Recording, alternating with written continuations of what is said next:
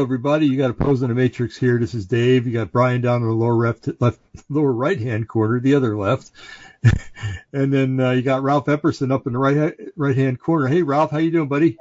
Doing fine, David. How are you, sir? I'm doing great. You're here. I got to be great, right? Oh yes.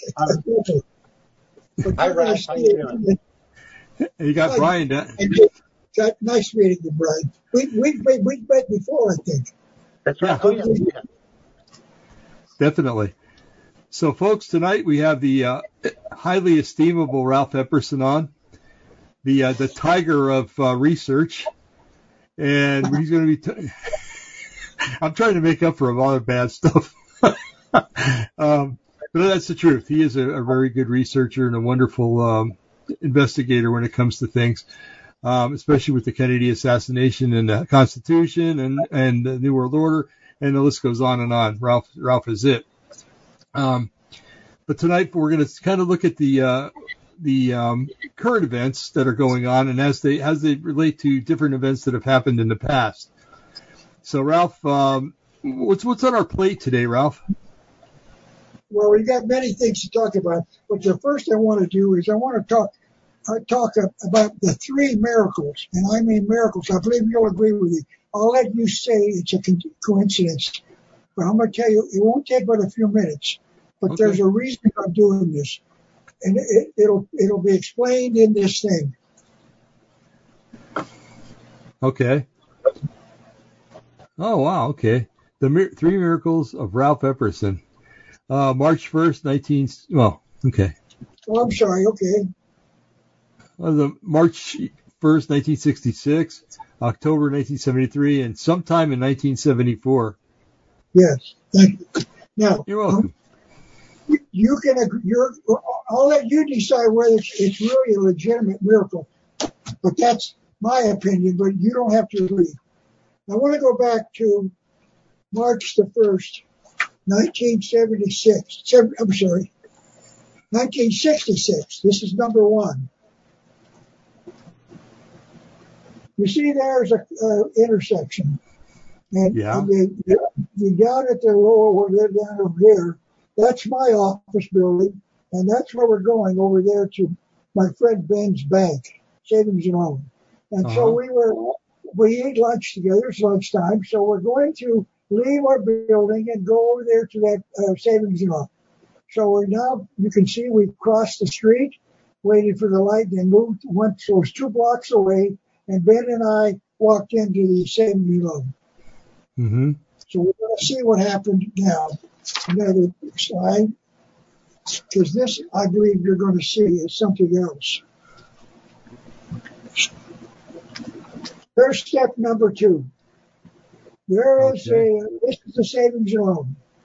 The yellow dot is Ben. The red dot or something is the lady. And then there's a carpet and a desk with two chairs. And then behind that is a wall.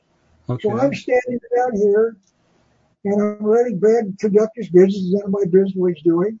And I'm Mhm. standing there there's only one lady in the whole, no one else in the and loan. So I sat, stood there and watched and suddenly and slowly something happened. Oh, by the way, I gotta say this. I was now 20, 29 years old and the reason I I mentioned that is because I didn't date much, even when I was living in Oakland, California. But I was at 29. I said, wait a minute, Ralph, you want to get married someday and have a house with a vine covered um, fence and a uh, two and a, 2.3 children and 1.6 dogs. I said, wait a minute, I better get some, get some working on this. So now let's put this place into position. Okay. That date was January, I'm sorry, March, what I, can't- I got- can't read, it's in blue, March the I think you got it 1st, upside down, Ralph. It's upside down. There we go. Okay. I was looking at the right. I was looking at the writing, and I'm going, "Wow, is that English or what?" Well, Okay, there I go. There you Now I go. got it. Okay, now, notice the date, March the 1st, 1966. So there I am standing. So Ben got finished, and we're walking out now. I'm sorry, while, while okay, one step before. Behind, from behind that wall, the blue dot, the blue line was a vision. A Mhm. young lady came walking out behind the wall towards me, but she didn't see me. And then she walked by that desk, by the de- the chair, then the desk, and then she sat down. Uh-huh. And then Ben and I left. And as we were leaving, I said to Ben, that's the woman I'm going to marry. hmm I really said it. She was everything I'd ever imagined. So Ben said, Wow. I'll introduce you, Ralph. I said, no, no, no, no, Ben, no, please don't. I'm not ready for this. I'm, I'm a six and she's a 12. So Ben said, no, Ralph. So I said, Ben, let me, I'll, I'll, I'll do it. I'll get the courage because I'm, I'm not hard used to dating. So Uh-huh. finally on. I used to walk by on the way to my bank, which was adjacent. My her bank was this, and this was my bank. So I'd walk by and I'd look inside the door or the window, and I'd see her, and I'd melt. So one day, Ben is across the maybe four or five rows of offices, you know, and all. He goes like this: "Come on over, Ralph."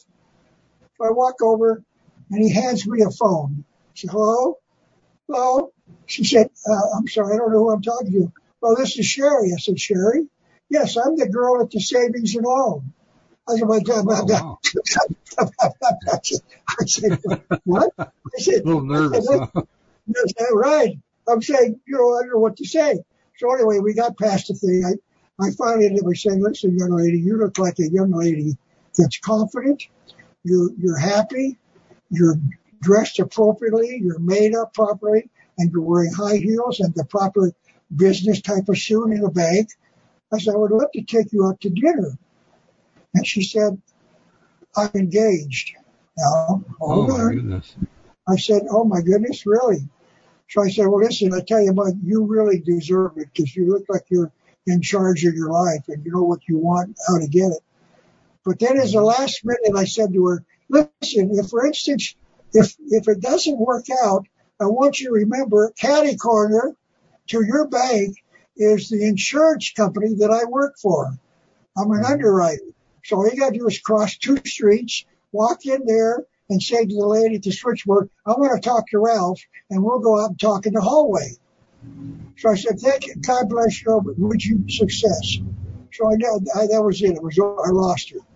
Well, I went. To, and- and Memorial Day is in May, I believe. The holiday in May. So I went down to L.A. for a couple of days and came back on Saturday. Uh, I come back on Saturday, so I get set the alarm clock for six o'clock and get up and shower and eat my breakfast to get back in the routine of going to work on Monday. So as I'm unlocking my door to walk in at Saturday afternoon, the phone is ringing. So I walk in, hello? She said, are you, are you Ralph Epperson? It was a woman. I said, yes. She said, is you, are you Ralph Epperson? Yes. Do you work for an insurance company? I said, yes. She said, Ralph, this is Sherry. I said, I said, Sherry, you're from the savings and loan desk. She said, Sherry, you're engaged. I found out he was married. Oh, wow. Yes. So she broke it off. And guess mm-hmm. what? She remembered Ralph Epperson. Ralph. Mhm. And she said, I've been, I've been calling you for a week and the lines uh, get no answer. And I said, well, I was down to LA to visit with some friends. And I came in just a minute ago and the phone was ringing. So we, we started talking for a few minutes. I said, listen, how about dinner this coming Friday night? Now I had a little bit of courage. So she said, yes. I picked her up at six o'clock, whatever it was. And I got her address and I kept her phone number. And so I had an Austin Healey with the top up. And we drove across at six o'clock the big bridge, all the lights and the water, lights flicking on the water and going across the bridge. And I took her to a steakhouse where the, you know, there was a maid, a wait maitre d asking for wine. And I treated her right. We talked. During that conversation, she revealed that her the first day at the savings and loan was March the first, 1966. Wow. That's amazing. No, that was me. I, I, I lost you because I, I touched my. No, I heard, So we I don't heard know- everything, Ralph. No, We heard everything. We can hear you, see ya. You can hear it, yeah, but I can't see it. I gotta, I've got to get this thing right.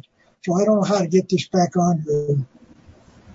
Uh, uh, oh, I know what I'll do. I'll click on the uh, the link again. There it is. Okay. Okay. So now I'm not gonna I'm not gonna hit the desk because when I do that, it blasts me out. that's number one. Now I believe that's a miracle. March Mhm. the first, by coincidence, that was her first day. If Ben and I walked in on February the 28th, I would have never met her. Uh-huh. Just a matter of two weeks before, I said, I got to get married. So Mhm. we went to dinner. We had started dating in, in December of, of the year 1966. Guess who got married? Aw, who's that guy? oh, that's Wow. you. I can't get you. Wow, that's cool. Can't you be nice? Listen, What a beautiful Good picture. could this Yeah. woman become Miss America? Look Yeah. at that smile. She's beautiful. She's slender. She's trim. She's five foot eight. I'm six foot one. Uh-huh. This was December, only what nine months later after we first met for the uh, in the savings and loan. Now we got Wow. married, but then slowly but surely, the marriage we separated seven years later in '68. Uh, I'm 66, 70, whatever. Eight plus seven plus 66 is what 73. So I, I, a friend of mine said to me, uh, we're, going to a meeting. He said, how come, what's wrong, Ralph?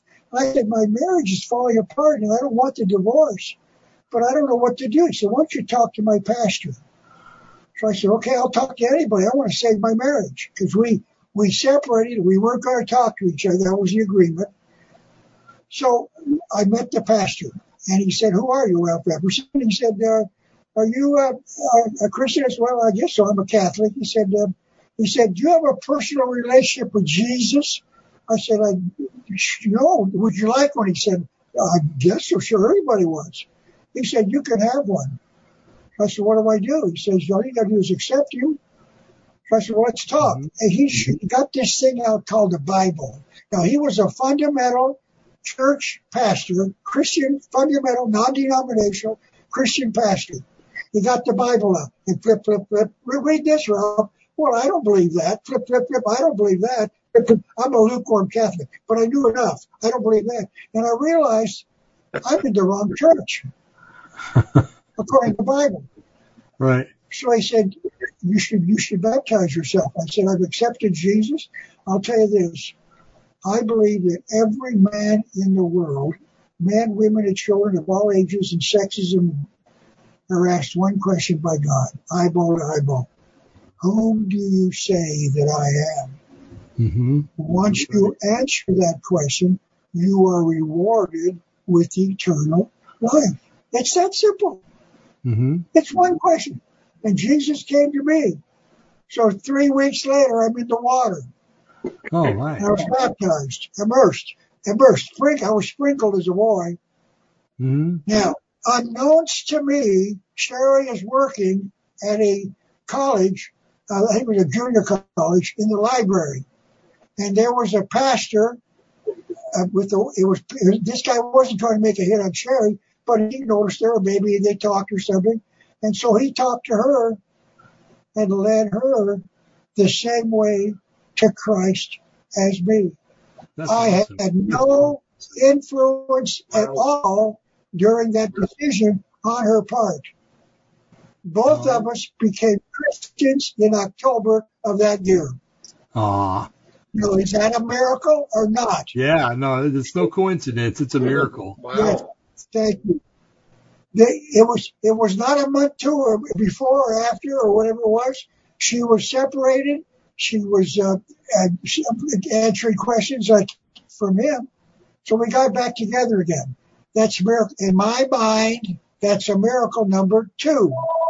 Mm-hmm. And miracle number three is the phone, the phone's ringing. I don't know how to shut that thing up without disconnecting it. Oh, this is a lady that's calling me a couple times today. Okay. So anyway, now, number three. Just in about 74, I think it was, Sharon and I decided to buy a house. Uh-huh. We, we now moved in, lived in Portland. We moved from Oakland to Portland while we were married. So we're living in Oakland. We're almost finished. So I do, I do, I was a safety engineer. We did insurance audits, which payroll for some manufacturers, the insurance premiums based on payroll. So I used to do payroll audits, or whatever were hmm. sales audits, and then I also made appraisals to let the uh, the agent know that we were competent to make appraisals, and then we could tell him how much his house was worth to get a proper insurance value. Right. So I'm sitting down talking to the man. I'm getting in his house. It was a little. It was probably six o'clock or so. So we're sitting there talking, and I said, "Hey, listen, I love your house. Oh yeah, I bought it and so and so." He said, "You know, my wife and I are, are going to buy a house." He said, "Well, good. How are you doing?" He said, "Well, I don't have a down payment." He said, "Well, how, how much do you need?" I said, two thousand dollars. She said, "What was your name again?" Ralph. Checkbook. Open. What's your last name? Epperson. Two thousand dollars check, walk out the door. Wow. Wow, that's cool. That's amazing. How many times does that happen? I asked him, why are you doing this? Because you're a Christian. I'm a Christian. I'm able to help you. You're, sincere, I'm you're sincere. You're doing the Lord's work. I'll give you the $2,000. I said, I, I can't take it. He said, yes, you can. It's, take it. It's, it's, it's for you. So I went back to Sherry. I believe that was a miracle. Yeah. The day that I expressed a desire to get, I needed two thousand. Never told anybody else about it. So I mm-hmm. got the two thousand dollars. We bought the house. Wow. Those are three miracles. Man, that's now, incredible. One, yeah, I really, I believe. No, I, you could say coincidence. I'll accept that. That's your opinion. But there's one more, and this is something different. Sherry got remarried after we divorced. Our marriage didn't work. But mm-hmm. please, I got an explanation. So uh, she produced three children, and the oldest daughter, the first daughter, and then there's a pair of twins. She was got married. She was a school teacher, went to college and got a degree and was teaching school. Met a young uh, enlisted man from the Navy who's retired and they got married and they've got the two of the most beautiful young boys and now they've been they're probably seven and eight nine or something so she she says to me well come over to my house you come for thanksgiving well that's family said ralph i didn't say this but i i sherry when they when she left the house and she got got we got divided the silverware how many glasses she got and how many you know stoves i mean how many pots and pans. We divided them up and we did the divorces. So we did that. And so I said, I, I went there. I made her a commitment on the dining room table that she carried out was hers. I said, Sherry, I will love you forever. I don't want this divorce, but I said, if it'll make you happy, go for it. So she got married and produced children. Four or five years later, the man dies. Sherry calls me and says, Rob, I can't work anymore. I've got this arthritis in the fingers and couldn't yeah. work very well. So I said, Sherry, what can I do to help you? So I need $400. She's getting some sort of benefit, welfare, or whatever it was. She was a, uh, she had no, no, uh, uh, she said she had some income from some sort of government program. So that plus $400 a month, she could make her payments because she had bought a little mobile home, one of those things, you know, and and she had children to raise. So for 10 years of my life, I sent her $400 a month. Wow. That's 50, yeah, $50,000. My business was working pretty well and I was making a little money. So then two years ago, uh, I, oh yeah, let's, let me show you this. I, we, I, I consider her to be a friend. So, uh, uh, I did love her because I just felt I loved her and I did everything I could for her and I was a Christian, but she was a Christian. So I just said, no, I can't come back. I can't take her back. But I would take her out to dinner once in a while and then, you know, just give her, she wasn't dating. And so, so we went to Tombstone in 1952. She is now 51 years old But 1992. Yeah. Yeah, I'm sorry, 19, uh, forgive me. I'm looking That's at okay. right. Okay. Uh, May of 1992.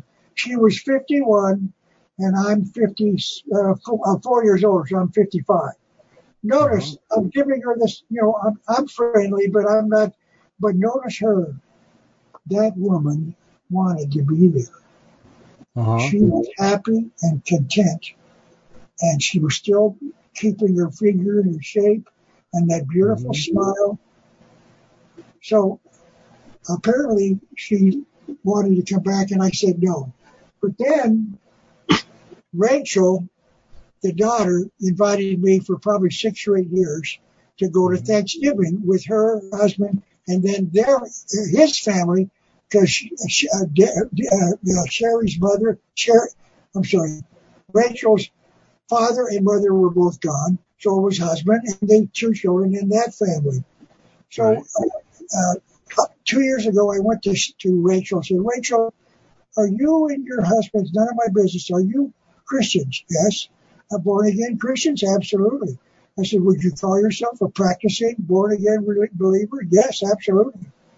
I said, would you say that Sherry ended up a Christian when she passed away two years, three years ago?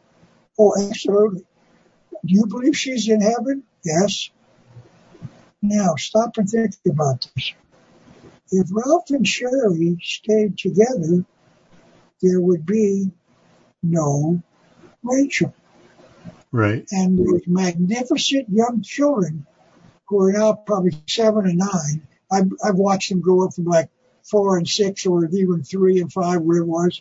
It's the most beautiful Christian family I've ever seen. Uh, So I call that miracle number four, five, uh, four. uh-huh. That's enough.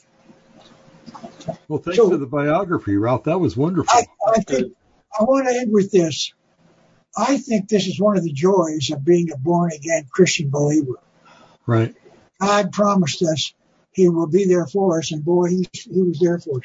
Now it's time to talk about David Ruffino. Uh-oh.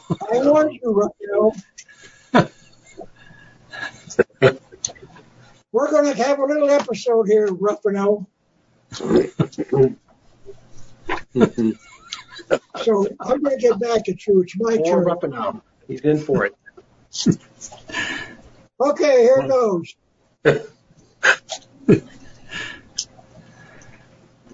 You're the reader, Ruffino. I, I'm going to convict myself, huh? Um, well, of course I've known David Ruffino for nigh up to No, yes. under 40 years. You've known me really- for 40 years? It's You're really, you're really me, David. But read it. Okay, you can say, uh, I, I'll say I have known, and then read it. David Ruffino for nigh working. unto nigh unto 40 years. It's working fine. No, it's not. It's falling apart. Okay. And he knows how hard I work as a writer. Oh, I see this coming. Yep.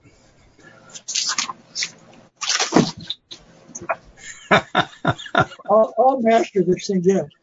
Here we go. I can't see it. There you go. so David said I should go on an ocean cruise to relax. He's got a good idea. Thank you, David. It was very nice of you offer. Well, I'm So, David Ruffino. You're talking about David Ruffino. So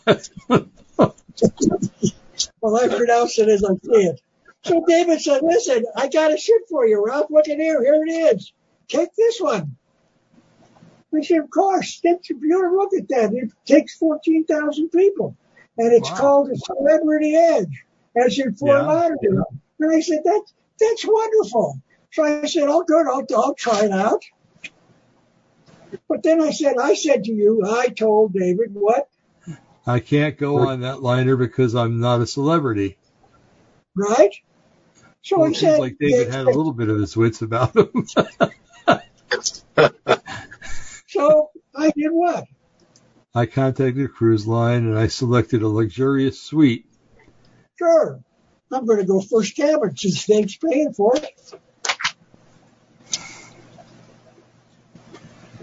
the cruise line said I need a reference letter, so I asked David Ruffino, and he sent it in. In other words, you were going to write a letter telling him I am a celebrity, right, David? Yeah. Right? Mm-hmm. For Ringling Brothers. Um, the cruise line said that they would welcome me and assign me a cabin on On, eh? HMS Titanic. No. I'm trying to find the picture again.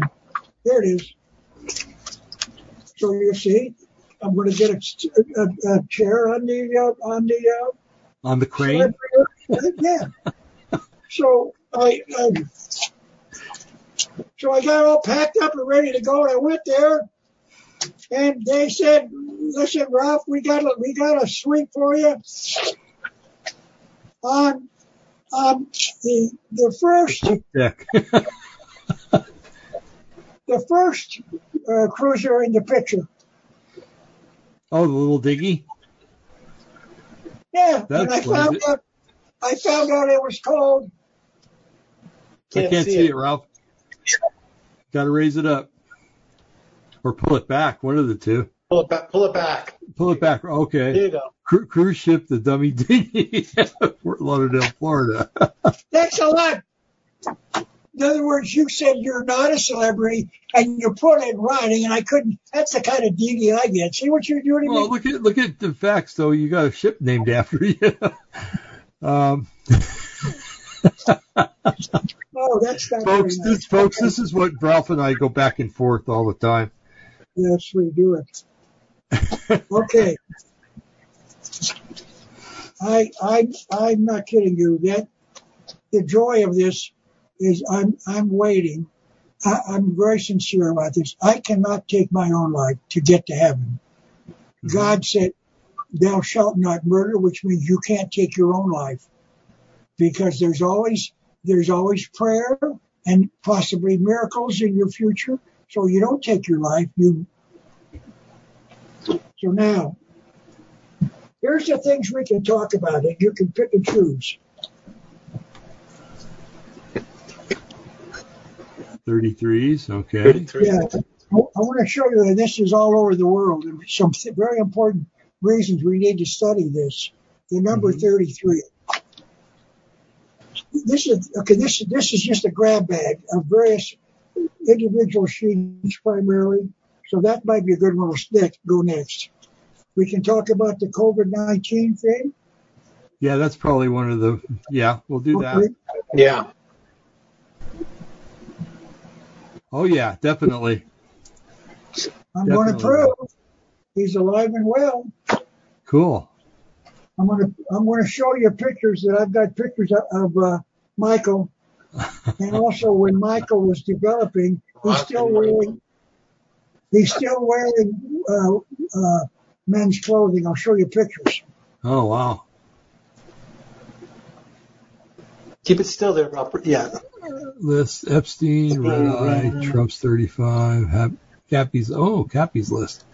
The These are list. the lists that Trump's going to take out.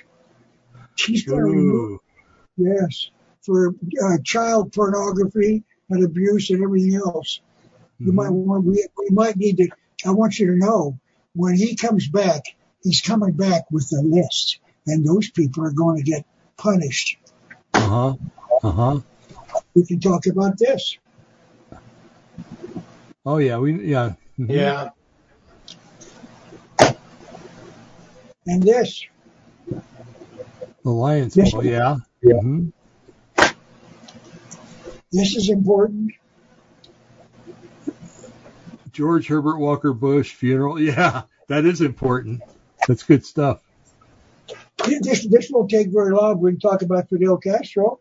hmm We our government put Castro into power. Our government. Oh, I did that. believe that. I oh, believe yeah. that.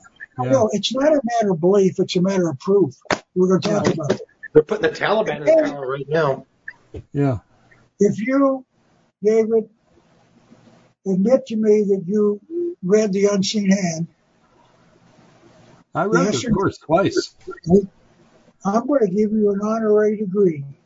Oh, And I'm going to, going to fill it out. Here's what it's going to look like. And we'll do that last. How much is it going to cost?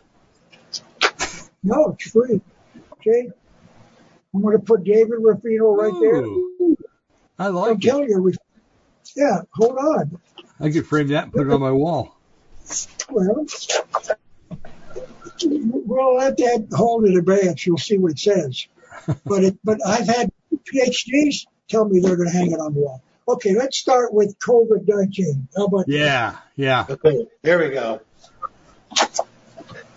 Now you got my blood curdling. Listen, I got I got evidence that this is more than just a little virus and a little vaccination. I've got Mhm. documented evidence. yes. We're going to name it.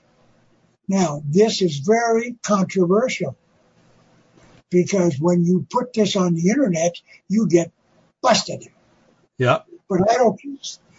If you want it, I'm going to lay it on you. I'm going to. So just. Are you Lay it sure on you thick. Ralph. Real Yeah, go for it, Ralph. Yep. Don't hold back. Vladimir Lenin, communist dictator, Russia. Okay. Uh huh. It seems to work better if I don't use my little device. Now this one you'll have to read, David. So Yeah, leave it up for a minute. As long as capitalism and socialism exist, we cannot exist in peace.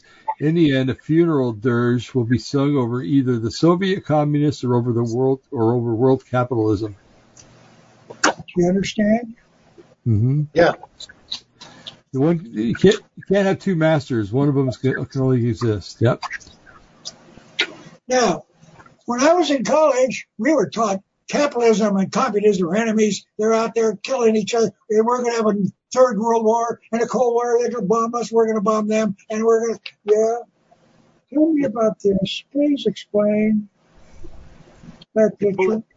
Pull it back a little bit, Ralph. Yeah, and uh, David. Rockefeller, capitalist, and Nikita Khrushchev, communist.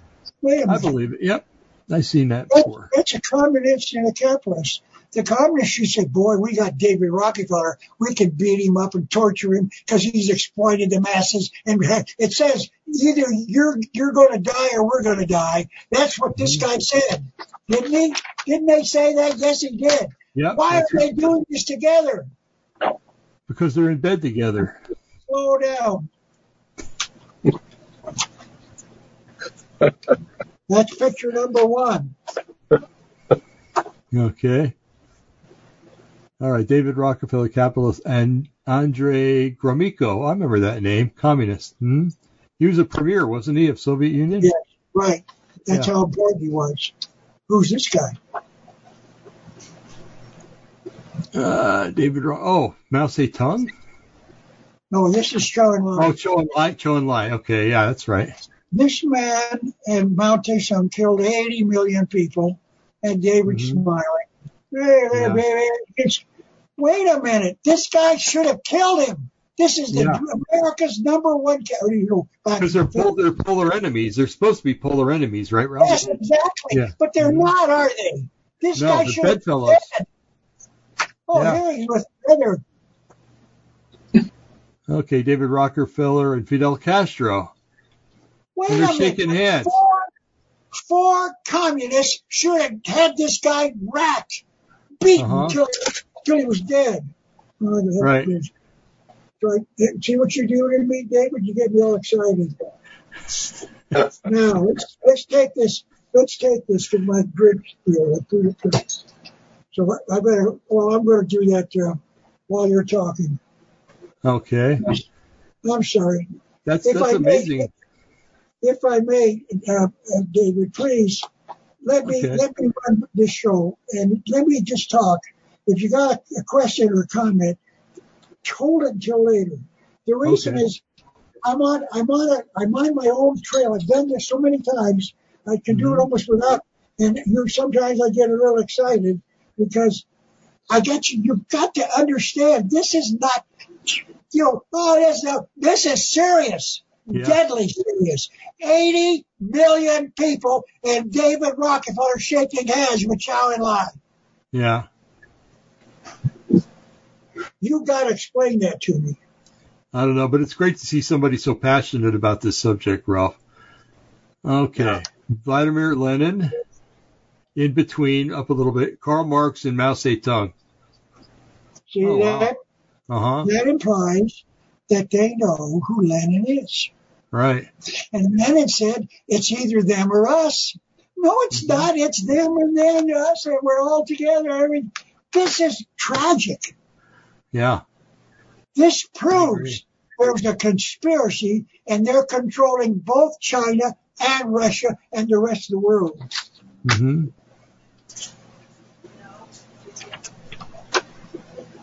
All right.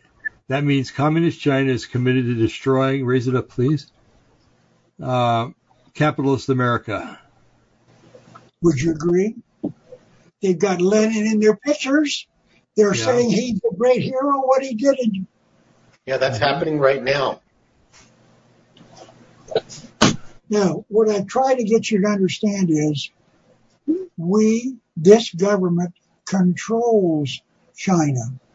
Mhm. This government controls Russia. Now let's go take a minute and go back to uh, Ronald Reagan. What did Ronald Reagan do with Gorbachev at the Berlin Wall?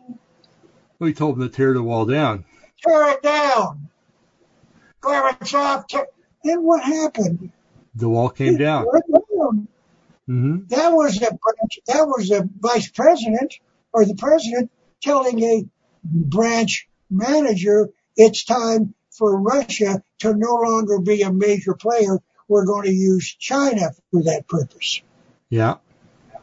In other words, Rock David uh, Ronald Reagan knew what his job was. He was told to do it, and he did it. Now we can get into chlorine, chlorine, because I'm trying to point out to you that China's got a reason to do what they're doing with this Right. crummy.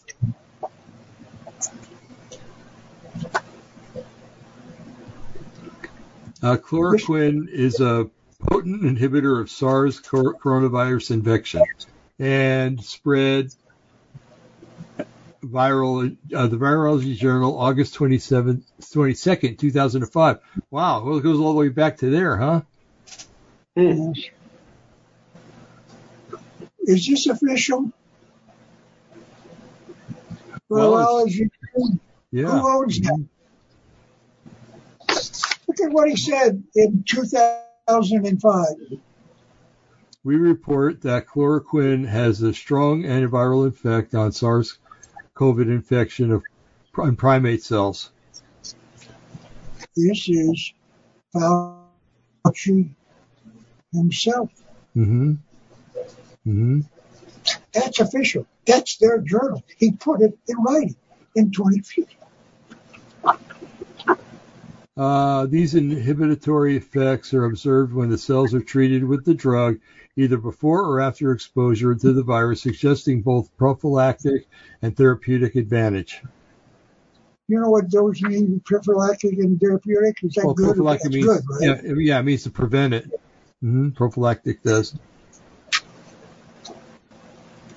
Conclusion: chloroquine, Conclusion: Chloroquine is effective in preventing the spread of SARS-CoV in cell stru- cell culture.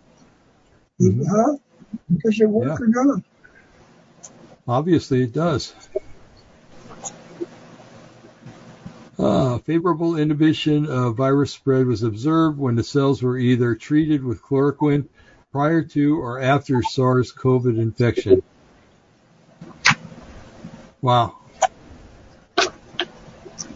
So, hydrochloroquine, hydroxychloroquine, excuse me, functions as both a cure and a vaccine. Wow. Do you understand that? Yes, I do. Yeah. They're not playing softball, are they? No. Uh-uh. The Chinese are committed to destroying America. We've Mm-hmm. seen that from their own literature. David Right. Rockefeller notwithstanding. He goes there and he's they're mixing with, with sipping drinks with Chou Enlai. hmm This, the guy killed 80 million people. Yeah. hmm Now, uh, forgive me, I don't have this written down, but I'm going to review it. there's a, a guy named Sean Brooks, PhD, Oxford. Uh, 21 years he's been a PhD. He's written 48 publications and 23 books. Now I've got just brief notes. He said to the, he was speaking at a, uh, at a, one of these uh, uh, classrooms with the chairs going like, you know, down like this. So Mhm. it's up here and you go down and he's down on the bottom. So he goes up there and there's a three or four rows and he stands with the microphone and starts talking. He said, under the present conditions, if you're if you're locking your men, your young men are required to wear masks. He said your your campus is going to die within six months, if not before, or at least by three to five years. hmm He said you're you're you're when you take this uh, virus vaccination, you decrease 35% of your immune system. He said the booster shot is going to cost kill you to kill you and die, you're going to die, and the flu shot will do the same thing if you take it later as well. Right. He said you're going to get organ failure, and there's no way to stop it. Once you get the va- vaccination, there's no way to over get it out of your body. hmm He said you're going to get blood clotting. He said you're going to get uh, you're going to get sterilized. You can't have children. Eighty percent of the women who've taken the first vaccination have had lost their child in the first trimester. This Yep. guy's got the PhD to say this. hmm The school will close. I'm telling you, you and there's a guy there listening. You got 15 minutes. Nothing can stop this virus vaccination. You can't get rid of it. No drugs can stop it. So he said, don't take it. And the guy said, your 15 minutes is up and that was the end of it. Huh. Wow. That video should be in every school in this country. 15 Yeah. minutes is all it takes to show you this is dangerous stuff. hmm Now, this is from a friend of mine, lives in Melbourne, Australia. Okay. Sydney and Melbourne have the toughest lockdowns in the world. All of Melbourne has a 9 to 5 curfew, 9 a.m. to 5 p.m. This is this is I got this maybe a week ago.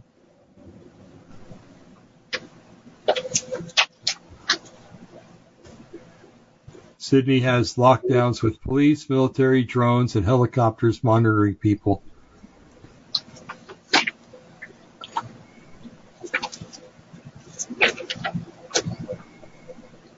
Okay, it seems to me that this is going to be a case of mass restrictions, vaccine passports, and more re- lift it up a little rough, more restrictions for the for a long time into the future. This is this is not this guy's not not a scientist, but he looks outside his window. He doesn't live in those two cities, Right. but look at what he said. Yeah. This is no longer the Australian nation I grew up in. Here, speak for me, David. Ralph, is this going to be a, the future of America? Is this going? Is this getting scary? Yes. Is we, are we going to get Melbourne, Australia? Yeah, it looks that way. Mm-hmm. There's one more to go. This is scary. You might know, I think, David, I don't know if we talked about this, but if you, this is the Food and Drug Administration hmm official website. I verified it. I printed it. Now, this is my list of 21, I think, or whatever, about 20 different. coming back, forwards, up. We're going to scroll up, but tell me, is it okay to read? Yeah, I, I it has to come a little closer and move over to your left. Well, my left is, is that the Yeah, right way? You're on Yeah, okay, right there, Ralph, right there. Uh, Bring it up raise it up just in front of your face. I can't read it, can- Ralph. It's too low. Yeah. too low. Oh, I'm sorry. Okay. Possible adverse reaction shown in the FDA working. Um, I can't read that slide. Okay, Sure. please. There you go. Yeah, working lists include Okay. Okay, Carry now, on. okay, now Okay. a, a working list to me means they're they're monitoring somebody reporting a, a different type of disease or something happened and they died. Right. So now they're listing them in a working list, which we, okay Mm-hmm. now oh this is this is someone new. We'll put that down here, and then the next one. Okay, now we got the 22, and now we got 23, and we're going to go Right. one by one. Okay. okay? A little Uh, closer. A little closer, Ralph. Just a little. Okay. Good. And over to your left just a little bit. Okay. Okay, Guillain-Barré syndrome, acute. What does that say? If you can't pronounce it, understand that's a disease or something, right? Yeah, It encephalitis. Okay. Um, read the word. Read the words you can. okay. A little transverse trans, transverse myelitis, um, encephalitis in. Wow, I Okay, can't don't don't try to don't Be try to pronounce it. These are these are their official titles for these diseases. Okay, stroke. Right, I see stroke on there. neurology, Go ahead. uh, What is neur, what is that? What neuro, what is that neuropathy and uh, cataplexy, anaphylaxis, acute myocardial in, um, infarction, myocardial myocarditis and pericarditis, autoimmune dis, uh, disease, uh, deaths, uh, yeah, okay. uh, pregnancy and birth, something. Um, wow. Uh, What's the word? The word is it's like death. the last two. Yeah. Death is, Okay. you know, the ultimate disease. Yeah. Uh, Yeah. Yeah. Notice this. They know this Mhm. is what the result is of this vaccination. This is the Food and Drug Administration. Now, why did they put that out there? Because they're going to think no one stupid enough is going to find it, like that dumb Ralph Epperson. right. And then, secondly, if he puts it on any, any one of these loops or whatever they call them, they're going to fact check him and say, "Okay, they've already done that to me." Mm hmm. Mm hmm So here's the website. I'll leave it there for anyone who wants to go there. Go there themselves. FDA.gov slash media slash, there's some numbers there, 143357 slash download. I found it on Saturday, August 31st, um, 2021. Wait a minute. Wait a minute. It's only the 30th, Ralph. You got a Oh. time machine, Ralph? Come on, fess up. I have to admit, it was the 20. Yeah, that was the Tupperware. It was the 21st. But I'm Okay. trying to point out to you, this is official. I'm not making this up. I'm not putting these things together. I'm not fantasizing this. I'm not making predictions or prophecies. I'm reporting what they know. They Right. are doing this intentionally. Sure. We're not through yet. hmm Okay, this means, of course, that Dr. Fauci has known for 15 years that chloroquine and its an even milder derivative, hydroxychloroquine, will not only treat a, a current case um, of coronavirus therapeutic, but prevent future cases, prophylaxis. Yeah, What is it going to take to get save the billions of people? Trump's got to be in office. He's got to get into control because if he doesn't, millions of people worldwide are going to die. And Right. here's the reason why. We've already talked, David, you and I know, we've already talked about this. oh, the Georgia Guidestones. Yep. Um, Okay, what are they? Slow down. They're, uh, they're monoliths that basically have the Ten Commandments of the New Age or the New World. Order on them, and um, I think it's like twelve Yeah. different languages. Yeah, Or eight, I think it is, yeah. yeah, hmm Okay, it doesn't matter, but it's in Georgia. right. And this is the Just north of Ever- Elberton, Georgia. I've been there actually. okay. yeah. All right.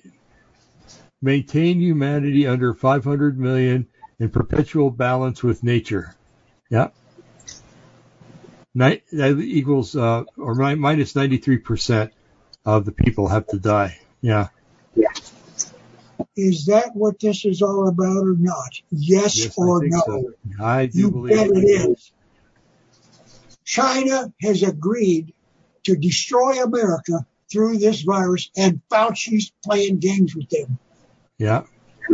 Now, what does that mean for Fauci? He's got to be a Marxist communist. And a traitor. Yeah. I'm afraid of it. hmm Now, we'll find out whether he's on a list. Cool. This is working better than my little daily, daily thing there, David, so we'll try to work around it. Okay.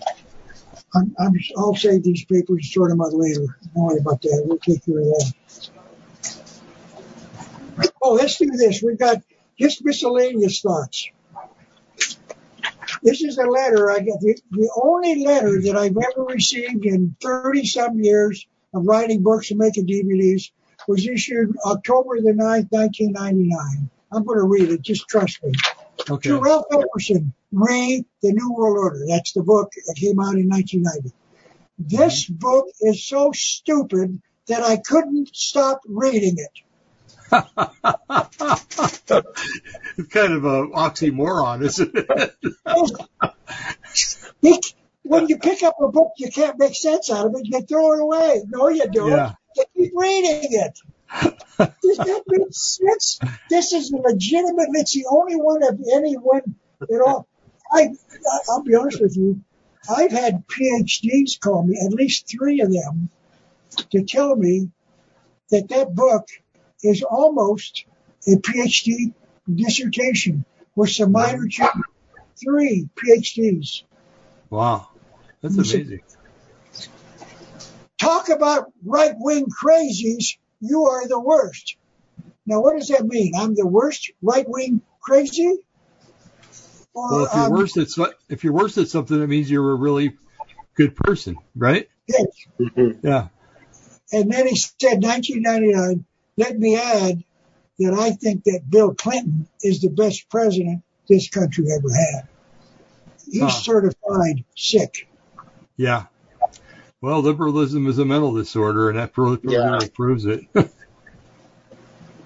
All right, conspiracy writers list, published writers.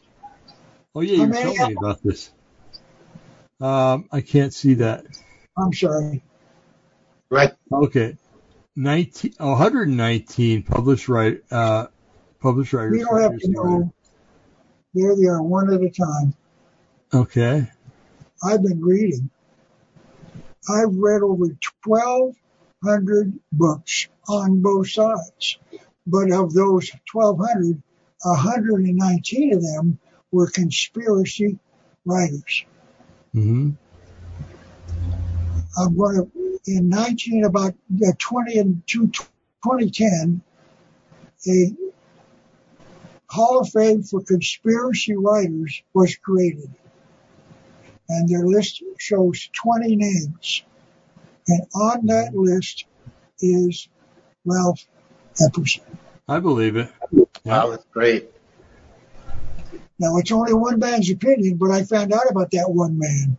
He's been running a, a conservative bookstore in some major city for 30 years, and he's also written 20 books on his own, and he's a major writer. Now he's passed on. But that means to me, someone should listen. This is a was an advertisement I found in the uh, in a magazine some time ago. That's supposed to be George Washington, but you'll Right. he's very skinny. Can you read that? And government I is not. No, it's really because it's not block letters. Yeah, and when you get it too close, it gets it's too Okay, grainy. very good. Trust me, government is not reason. It is not eloquence. It is force. Like fire, it is a dangerous servant and a fearful master. Wow. True? hmm Mhm. Definitely. When I used this back in 1973, when I was teaching at a community college, I told them, I said, you know something? I you quoted that. I said, I've got fire burning in my house right now. And I'm Mhm. away. I'm here at the campus, and my house is on fire. I got a fire in my in my uh, uh, house, but it's a fearful master. Right. How do I control it? I build a furnace wall around it. Mm-hmm. Government is like fire. It's a fearful master. How do you control government? You build a constitution around it. This is so simply stated. It's Hmm. brilliant. This should be uh, 4,000 college campuses. Yeah, I believe it. I agree. Now, who's this guy? I'm sorry. It looks like The one Prince in the middle. Bob. Oh, Barack Insane Obama. What's he doing? He's bowing to the king of Saudi Arabia. Yes, I remember that. I think he kissed his hand too. yes, the, the ring. Yeah, I, I don't know Yeah. that, but I believe it was the ring. When little Ralphie was a boy, someplace along the line, I was taught we're sovereign. We don't bow our knee to anyone except Yeah. Jesus Christ. Who does Barack Obama bow down to? Well, um, an Islamic priest or um, king. King. Yeah. hmm Who's bowing here? Nobody. Yeah, it's the headless. Oh, that's the. Uh, okay, yeah, that's uh, the prince, the uh, the king of uh, Saudi Arabia. It looks like. He's bowing, Bowing to to- Trump. Yeah. But who's who's bowing? Is is um, Trump bowing? No, it's the king. Yeah, yeah. Isn't that interesting? So Obama was the, not the president. So Ba- Obama basically is two steps below Trump. Yes. At least 2 I'm- steps. I'm going to. You'll have to trust me. I'm going to show you. This is the letter that I came to me in uh, 2012. That's what now nine years ago. Yeah. Dear Ralph Epperson. Okay, here it is. This is the letter. You can see it's typewritten, Uh huh. and there's a group called the Hmong Council or something at the top. Oh, Mong. Yeah. Uh huh. among people. And over on the right hand side, there's a list of officers. They've got a, they've got an organization, and there, the, about the fourth or fifth one down there is that man right there. And here's him on his. This is his letterhead, and there he is. He's wearing a uniform. Now, there's Right. no no indication of what the rank was, but notice he's got a chest full of medals, which means he's been fighting the Viet Cong in, in Burma as well. Yeah. We never knew about that. Now, Mhm. trust me. He said, I, and then he names himself, Mao Lu Q. I have been watching your Vietnam, America's Betrayal and Treason. It's a four hour DVD. I would like to have your DVD to let all my Hmong see it and hear the true story why we were in, why we're in America today. I have been searching for this true story for 36 years. Wow. Here's my little donation for your time to study all your true life and get true answers for our Vietnamese veterans, Hmong veterans, Lao veterans, American veterans, and Southeast Asian veterans. Please send to me. Then he signed it. He's living in Minnesota. This man fought a war. He never knew what it was for Right. until he watched a DVD that I put out way back, probably 20, 30 years ago, Uh huh. that does the best job, bar none, about explaining why our government planned the war in at least 1945. It didn't start until 64, 19 years later. Our government trained, hired, created a guerrilla army of of uh, uh, uh, Ho Chi Minh. I've got proof of that, eyewitnesses, te- books, testimony, to start the war 19 years later. The Gulf of Tonkin event never happened. I said that in my original video 20 some years ago. Mhm. It didn't happen. So we used that to declare war on North Vietnam, and within weeks, Johnson's blowing up cities and everything else. And the war was fought for eight years. Three American patriots, one man originally with a vision. He learned about a dredge in the port of Haiphong. That was the only deep water port in all of Vietnam, North Vietnam. It was the Gulf of Tonkin, and then there was a, a canal into a lake, I guess, and that lake was deep enough, but the canal had to be dug out because of the Red River was coming in and depositing silt and mud and who knows what else daily. And if the wild continued, it would silt up. So they got a dredge in there.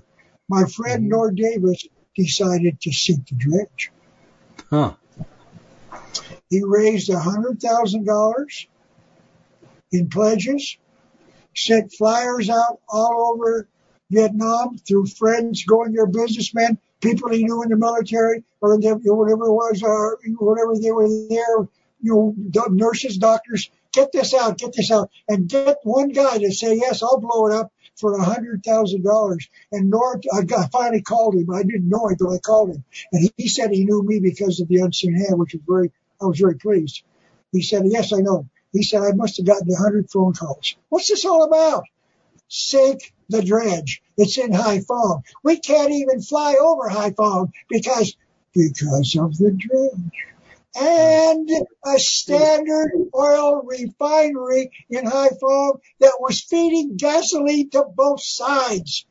hmm We couldn't even fly over it because Right. someone might get careless and drop a bomb on Standard Oil owned by the Mhm. Rockefellers. Yeah, there you go. Wow. They, they, they I'll make a brief, I'll miss a couple of steps, but they, they couldn't do it for uh, logistics problems. They couldn't get the bomb. They got two airplanes, etc. But now they decided to bluff the American Admiral McCain, who was in charge, the father of John. Yeah, the father, his father was an admiral, the fa- admiral named John McCain.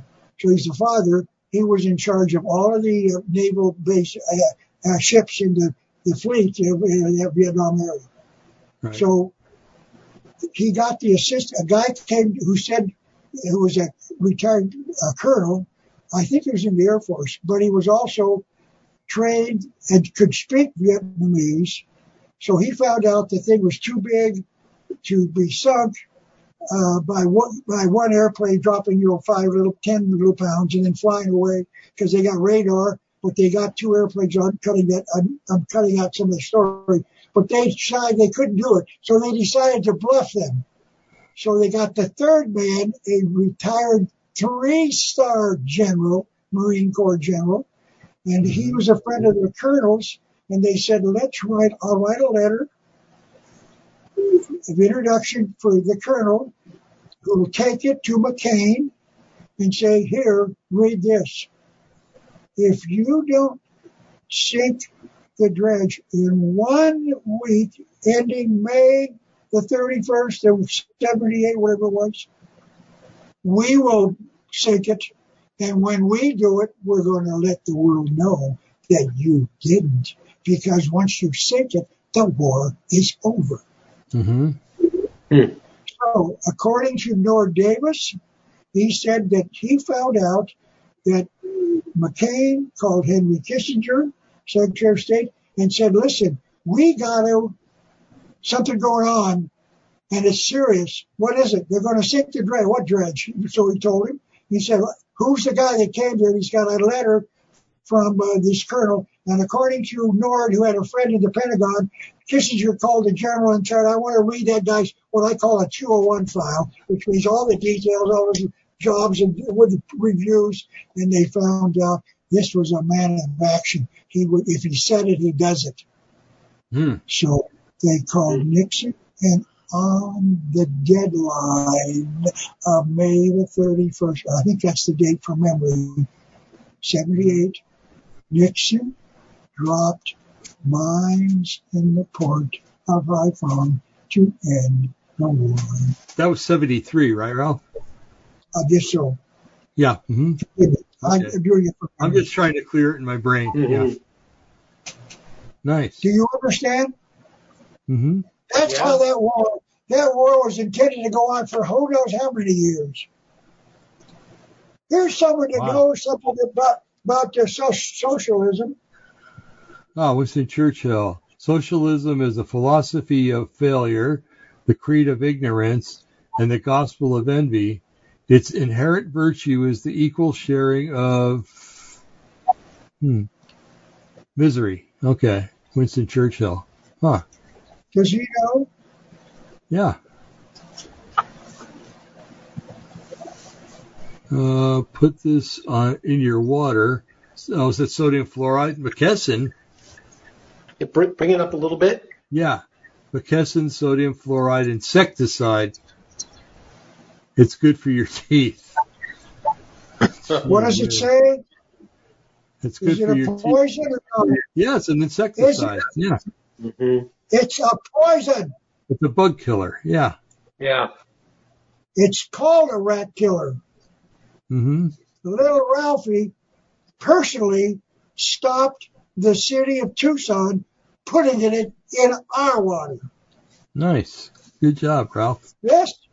I Yeah. went down to the city council four times. You get five minutes. That's 20 minutes of their time. I told them, I took, I made a five, what do they call it? One of these big coffee cans about that high, whatever. Oh yeah, yeah. Right. hmm hmm It was big and I put a label on it like this, sodium fluoride. It was called rat poison. And I put on the, the skull and bones and big, about this big on the can. And I said poison. And I took it with me and I held it in my arm. And I said, listen, here's what you want to put in our drinking water. If you can't see it, it's called rat poison and it's deadly poisonous. And here's a mm-hmm. government report that tells you what to do if your equipment malfunctions and people die. I'm, here, I gave one to every one of those council members, and I made my own version about how many people had died because of sodium fluoride, and Mhm. they tabled it. They tabled it, which means Wow. we're not going to discuss it. And Cool. I call her once in a while to the city, so one man can do something. Sure. What's this? Oh, the monster soft drink. Yeah. Yeah. What are those? What are those marks there? Those are. Hebrew letter noon, and they're the sixth letter in the alphabet. Six, What does that six, mean? Yeah. and this is in every every five and ten, and you go to Circle K and QQ and key, and then you Mhm. get what? What does that mean? It's Well, it's three sixes. It's the, the symbol of the Antichrist. Yeah. this. This we're going to applaud this one. This is how clever Trump is. Okay, when you realize that Trump just got to go to attend Rush Limbaugh's award ceremony. Do you see what he did? Yeah. When the House and the Senate were inside, he put Rush Limbaugh up in the upstairs. hmm and he announced from the president, he was there at the speaking of the State of the Union, where it was, Rush, please stand up. And Melania put the necklace around him, and these jackasses, this is their reaction. Rush did more than all of those people put together. That's right. Hey, Ralph. I have a question. I, I don't want to de- sidetrack you too much, but what do you know about QAnon? We're going to cover that. Okay. So please, we, we got till uh, 9 o'clock, I guess. Yeah, we got we got time. Yeah. Yeah. Jerome R. Corsi, PhD, has known, keep going up, has known Donald Trump for decades. Okay.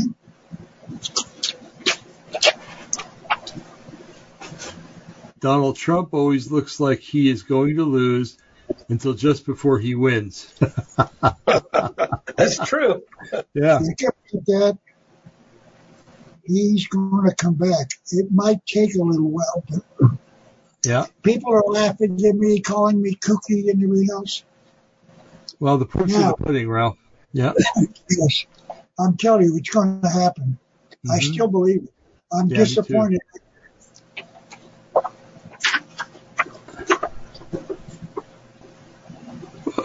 Oh, that's way too small, Ralph. There's no way. Okay, I can't read it. Okay, but you notice there's a list of these things going all the way down. There's 21 of them. Uh huh. He's, what he did in the first half hour when he addressed the, the United Nations in 2018, which means he's been president for a grand total of two years. Two years. Right. In two years, I guess I get I I had our the Army's Tiddlywinks team win. I got that arranged. I have scheduled the whole thing, baby. That's what I do for the presidency. We're going to read. I have watched his 35 minute speech and would like to list the accomplishments in his less than two year presidency. $10 trillion in new wealth, two years. Stock, stock market at all time high. Joblessness claims at a 50 year low. African American, Hispanic American, Asian unemployment, lowest level ever recorded. 4 million new jobs, including a half million new manufacturing jobs. Started construction of a major border wall. Increased border security. Re- record funding of our military. Nuclear testing stopped in North Korea.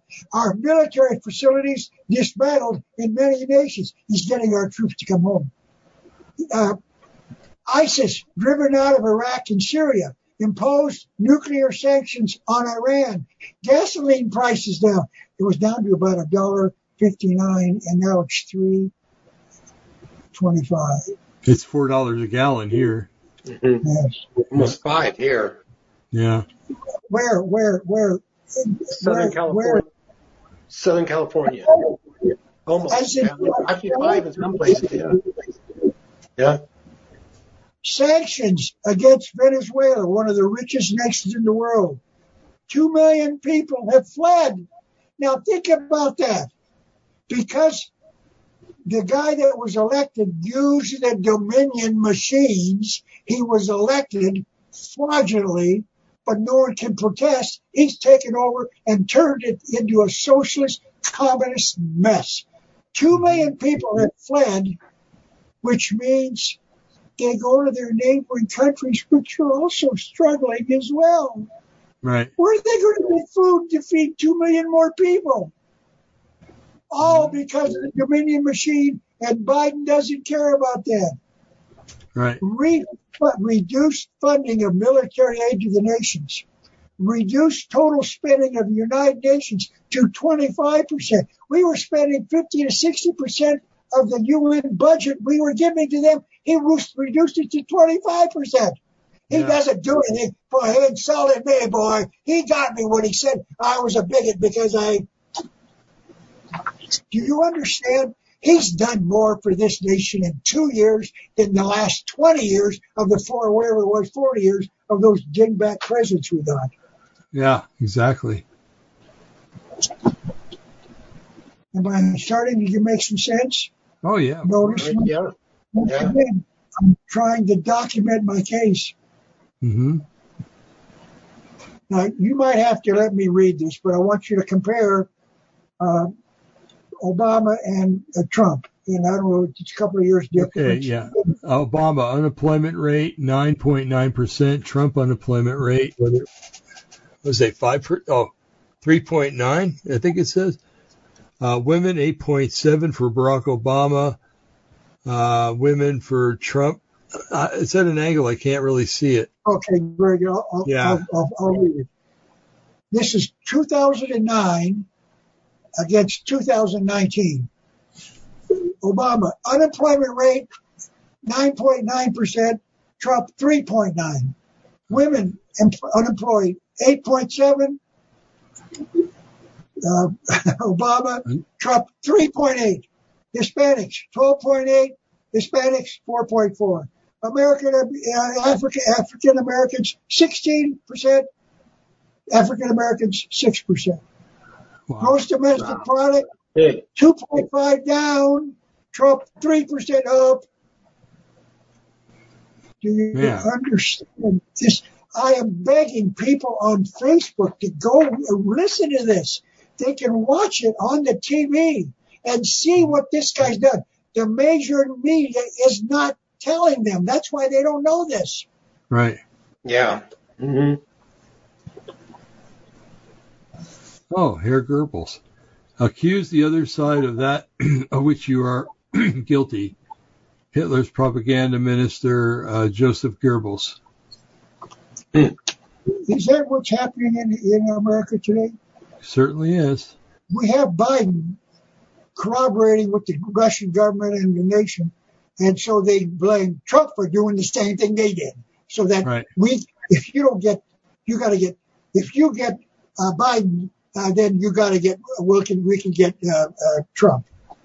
hmm Little Ralphie Epperson found a little article about about the size of this, you know, in a on, a big newsletter. And here's what it said.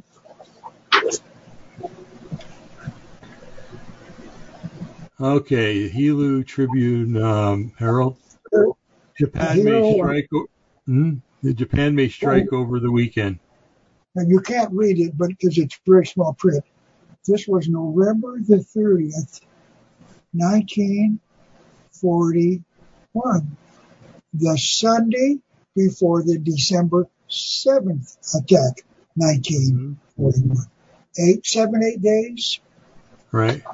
How come the newspaper knew, but Roosevelt didn't know? Well, Roosevelt I found this and I'm making it public. People are using it now in every lectures and speeches. I've stumbled onto that 20 years ago. Mm-hmm. It was in a little corner of a thing and I clipped it out and I actually wrote to the newspaper. I wanted it official. And I got, I still got the envelope it came in. So I can tell you the library printed it for me and they sent me the whole front page. Whoa. Do you understand? Roosevelt knew nine congressional investigations said he didn't know. hmm Why? Because Roosevelt is was a Mason and fellow Masons protect their brothers. That's right. hmm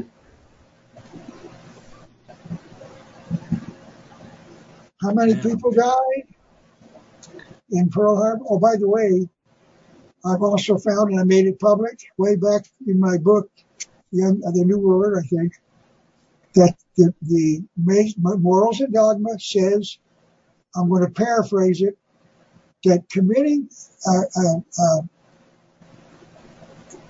oh, I'm sorry, what's the word? You can push a virgin off into the fireplace for the cause of the many. You can sacrifice in the Oh, yeah. The needs of the few uh, are uh, the needs of the many outweigh the needs of the few. Yeah. hmm Now, what does that mean? So he could sit. Roosevelt sat in the White House waiting for the phone call. hmm He knew it was going to happen. George Marshall, Secretary of State, took the day off and went horseback riding. He didn't want to know, I guess. Yeah. mm I'm telling you, we got into a war that this conspiracy planned in World War at the end of World War One. World Yeah. War Two was planned after World War One failed with the League of Nations. They said we still need more nations, so we'll create a bigger war with more nations, and then we'll claim that nations cause wars, and we'll create a world government called the United Nations. But for some reason, Hmm. Yeah. it's never become a world government. No, not yet. Anyway. Well, I, uh, it's been what 50 years. Yeah. It was formed in 47, I think. Mm-hmm. This is just kind of catchy. Listen to this. Today's lesson in irony, a small print. The food stamp program is administered by the U.S. Department of Agriculture. They proudly report that they distribute free meals and food stamps to over 46 million people on an annual basis. This was a couple of years ago.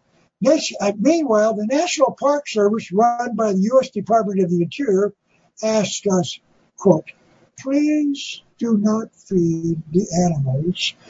Their stated reason for this policy being that the animals will grow dependent on the handouts, and then they will never learn to take care of themselves. Right. Is that should that work in welfare?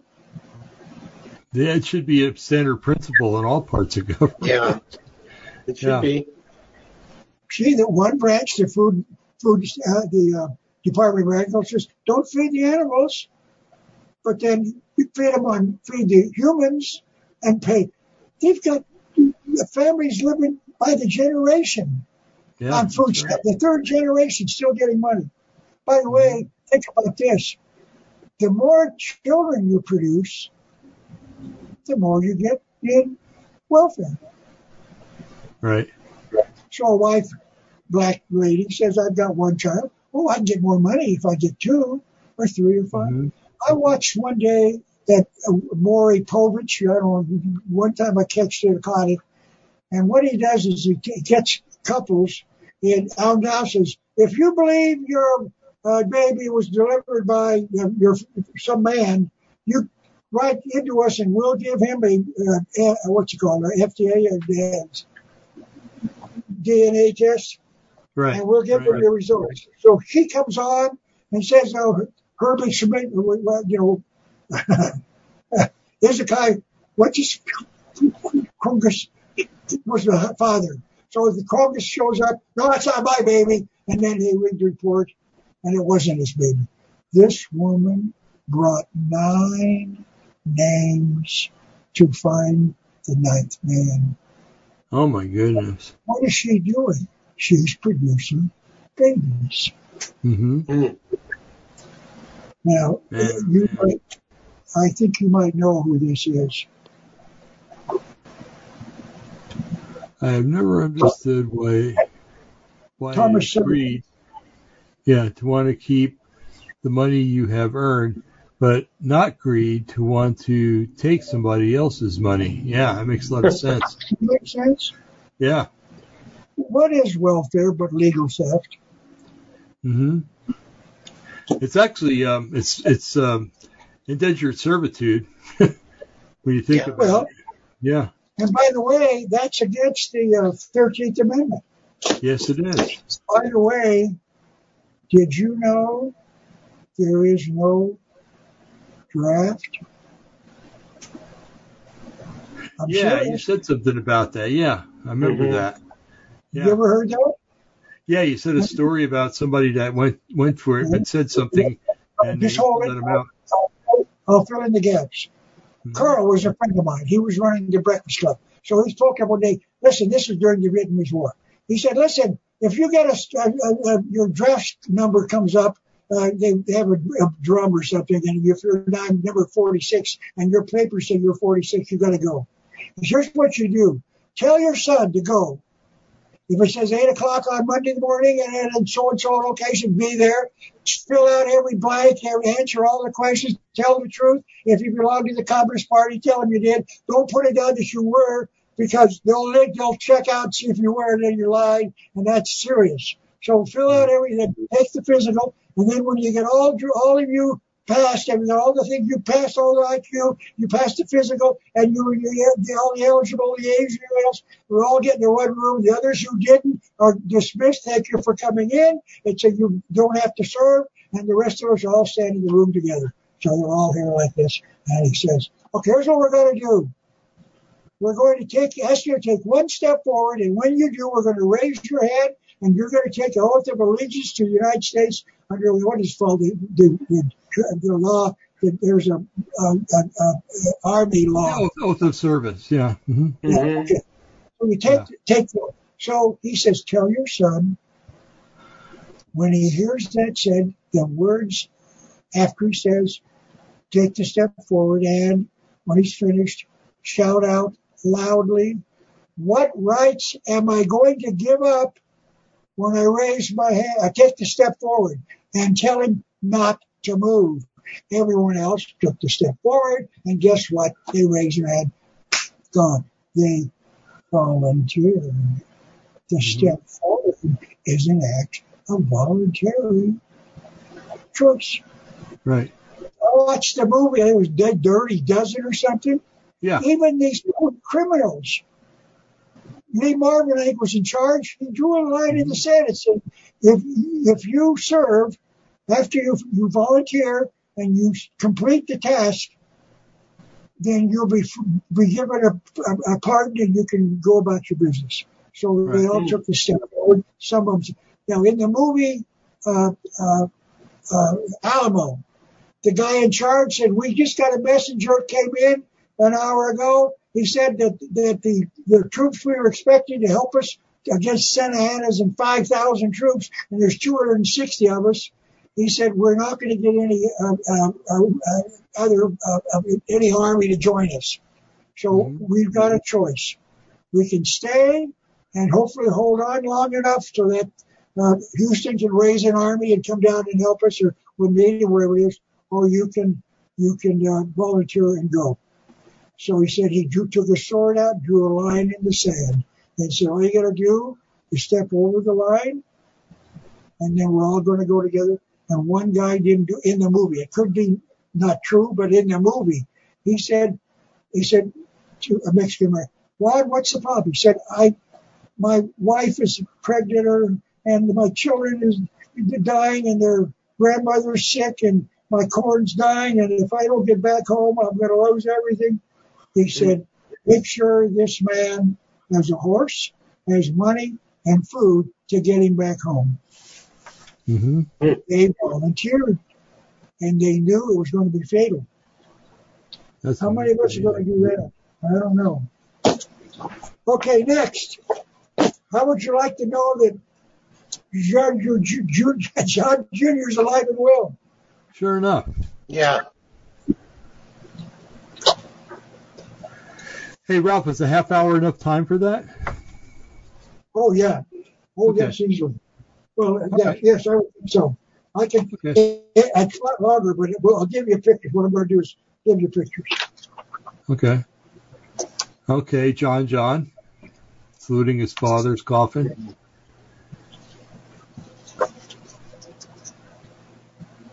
Okay, there's the whole family with John John. There's John Mhm. John. There's Jackie and Bobby and Jay. Bobby Jr., yeah. Who's this? That's JFK Jr. mm-hmm. Is this what you call your hunk? Well, I'm not going to say that. Like uh, a lot of gals would say it. What do you say He's, he's a handsome, he's a handsome young man. Yeah.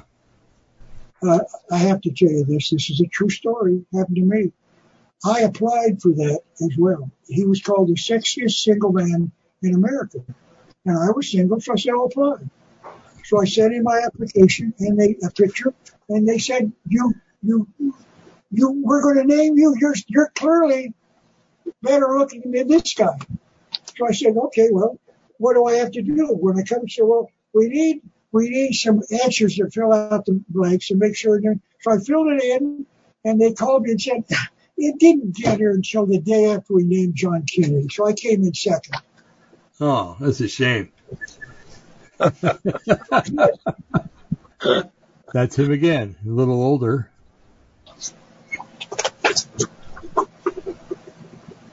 That's him with his uh, the debut of his magazine, George.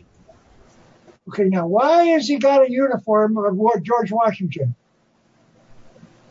That's a way of telling you it's not a man, it's a woman. Right. So it's not George. Washington. Yeah, it's some other man. Now, hold on.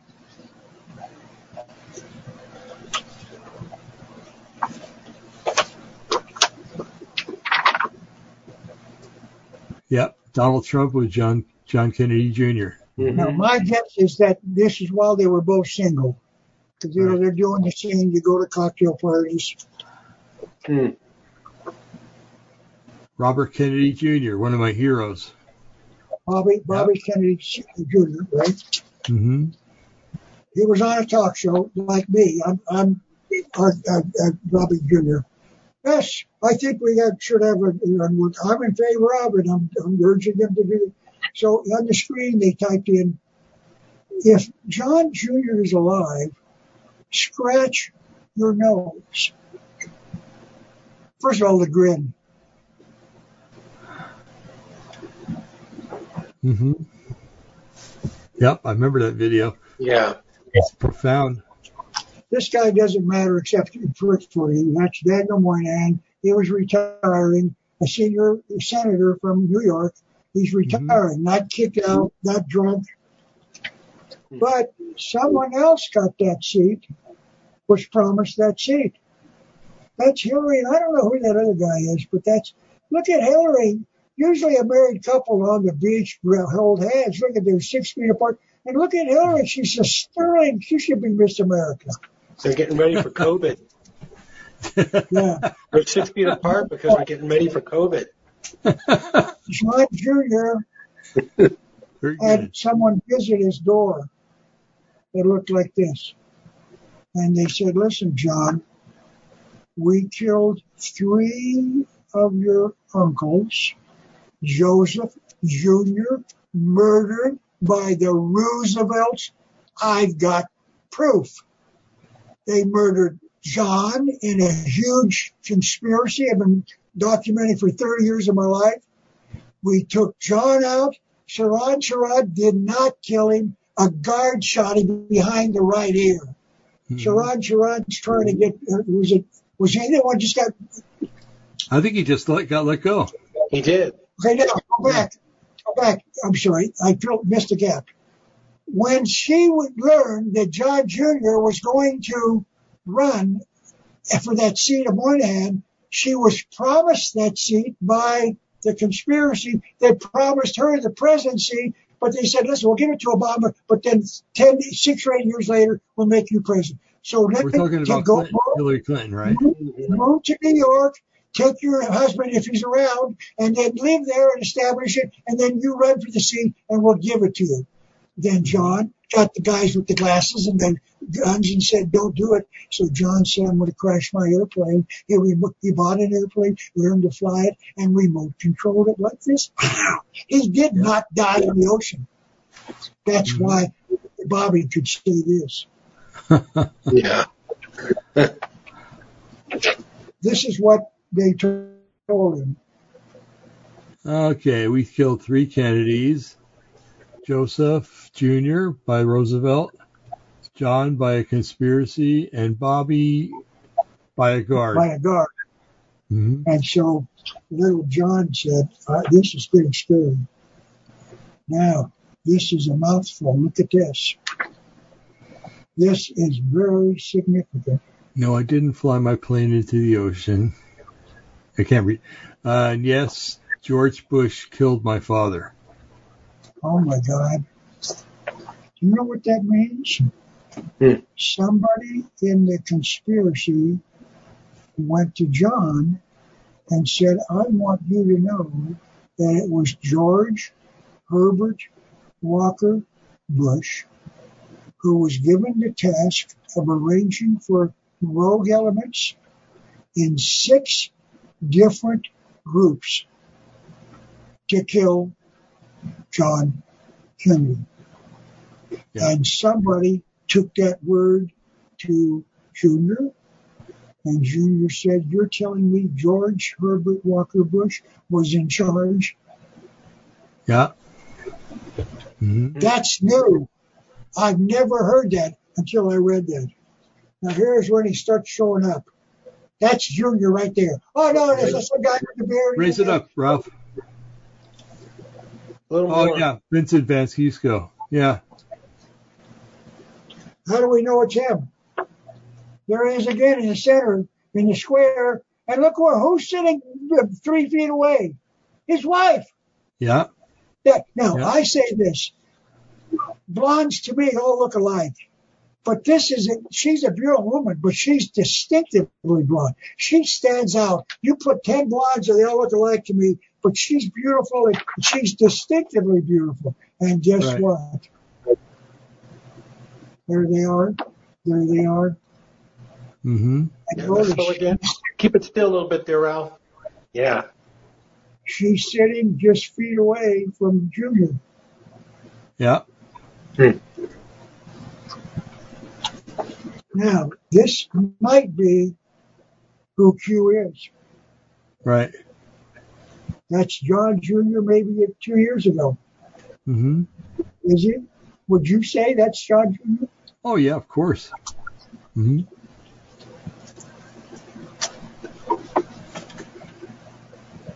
Oh, that's the uh, Kennedy grave. Yeah, John Kennedy. Now, wait a minute. It's the Kennedy's-. In the square, he's buried there, and then there's that curl around it. But notice that line starts like the Q. It makes it a Uh-huh. Q. And where does it end up? Bobby Kennedy's grave. Yeah. I Yeah. think that's telling us that Junior is, is the is the one releasing all these things. Uh huh. Trust me, I know you can't read that. Trust me, I'm going to Okay. quote it. We trust. Letter from Special Agent Graham Kitchel to the Special Agent in charge of the Houston office on November the 22nd, 1963, the very day of the assassination. So Special Agent Graham Kitchel is reporting to the Houston FBI about a phone call he got. Quote, at 1.45 p.m., Mr. George Herbert Walker Bush called and wanted to be kept confidential, but furnished hearsay that he heard from a then he named a student at the University of Houston, I'm not going to repeat it, had been take, talking of killing the president when he came to Houston. Hmm. What was he doing that for? He's building a, a, a, a, a, a where he was and what he was doing. Right, he's not he's not in Dallas. But then he said the the special agent Kitchel said Bush stated that he was proceeding to Dallas, Texas, and he would remain in the Sheraton Dallas Hotel and return to his residence at 11:23 the next day. So he was in Dallas, wasn't he? Yeah. Yeah. That's right. Here's a letter written by J. Edgar Hoover. Once again, it's a copy of a copy. So I, t- taken this bottom paragraph and read it and quoted it. The substance of the foregoing information. Oh, I'm sorry. Yes, it is. I'm sorry. This is uh, November 29th, uh, uh, 1963. The substance of the foregoing information was furnished to Mr. George Bush of the CIA on September the 23rd, 1961 by Mr. W.T. Forsyth of this bureau. Huh. Two years George before Bush was in the CIA and the letter was written by J. Edgar Hoover. Wow. Somebody, maybe John is right. Mm-hmm. Mm-hmm. Now, you want to see a picture? Oh, no, I don't believe pictures. Well, Where's that? Yeah. the school book depository in Dallas. How, how long would you guess it was after the shooting? Probably half a 15 minutes, maybe. Yeah, probably. But they're still standing around watching, and there and there's people on the steps and everything else. But look at Mhm. over here. Now I know that's a George small Bush? picture. Yes. Now you Oh, want wow. some proof? Yeah. Here's where he was. Shortly after the assassination at the school book depository. Now there he is, and um, further away, but they magnify that picture of it and see if that looks Oh, like it. George. Yeah, the parts in the right place and everything. Yeah. And Yeah. Mm-hmm. That is the little the devil. master, the master of the assassination wanted to be there to see that it worked. Mm-hmm. That's right. But he was going, he's going to go to go back to uh, Houston the next day. I'm telling you, Junior, we've all been waiting for him to reveal who he is, and we we we were supposed to happen on so and so date. It didn't happen on so and so date. So we're all been praying and worshiping and wondering whether we can get him to do it. So the problem is, is he going to do? I believe so. I don't know that he uh, that he's the uh, the next. Maybe this is more important. Have you you heard the official story to this? Yeah, I have, but a lot of people haven't. Okay. Uh, okay. This is then. Uh, your name is Dwayne. Is that correct? No. Dwayne. Brian. Yes. Brian. Brian. Brian. have you ever heard? Do you know what this is about? Yeah. Yeah. I, I yes. The funeral. Mm-hmm. Yeah, the funeral.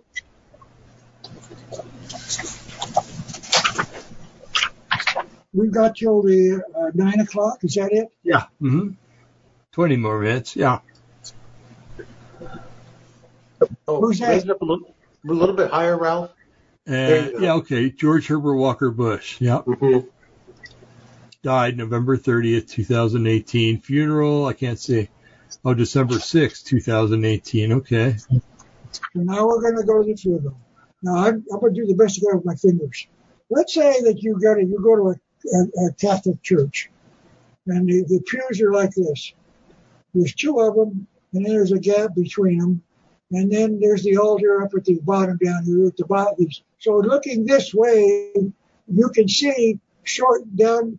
There's a there's a, what I call a pulpit, maybe not, but a, it's an elevator. You step up so you can be seen to the whole church. There's a thousand people there.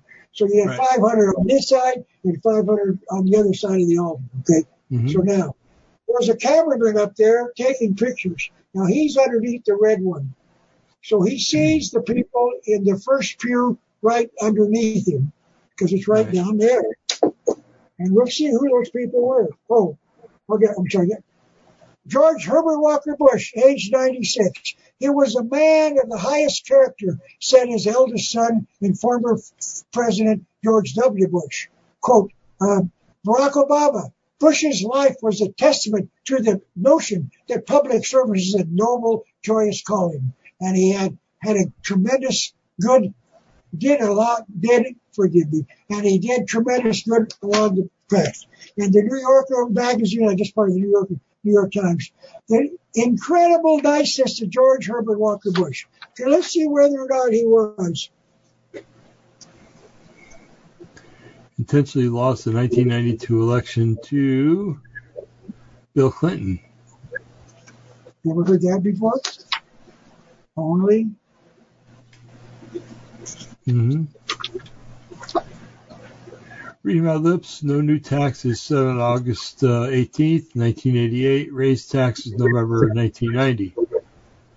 hmm if you want to lose an election, you promise no new taxes, read my lips, and then you raise taxes. That's the way you throw an election to Bill Clinton. In other words, George Bush was told by the CFR, we don't want you to be a second term president. We want Bill Clinton. So lose the election.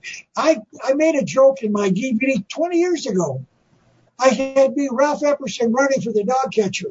And I said, Mhm. I said, don't forget, vote for Ralph Epperson dog catcher. And then my bottom slogan said, vote, vote early, vote often. And I said, but I would never promise a tax increase till I could be elected. Because mm-hmm. when you do, they don't vote for you, and George Bush knew that. Read my lips. And for a year or so, he did that. Everybody, the jokers call it read my lips, don't do whatever it is.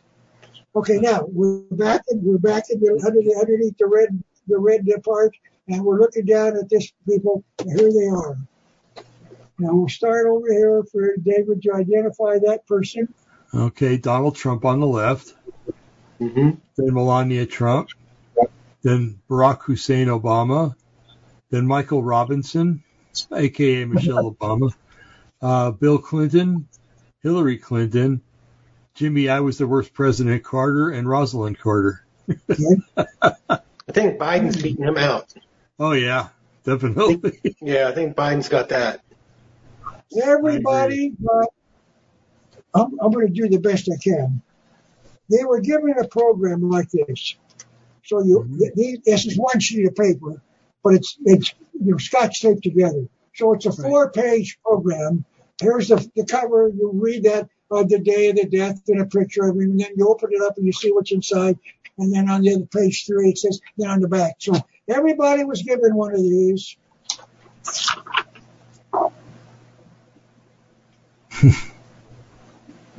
Inside that, uh, that uh, I call it a program, is a little envelope with a three by five card inside that envelope, and you pull it out.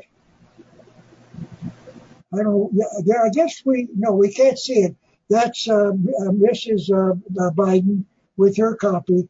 Uh, Right. Carter, didn't we don't think Carter got one. No, as a matter of fact, he was looking at his envelope like he was at his folder, like he was kind of disappointed he was going to miss out on something. Boy, she looks determined. she, I believe, read what we're going to read in a few minutes because I got one of those messages. hmm This to me says, my God, if this is true, I'm in deep trouble. Right. Here's what it said. Oh, one more clue.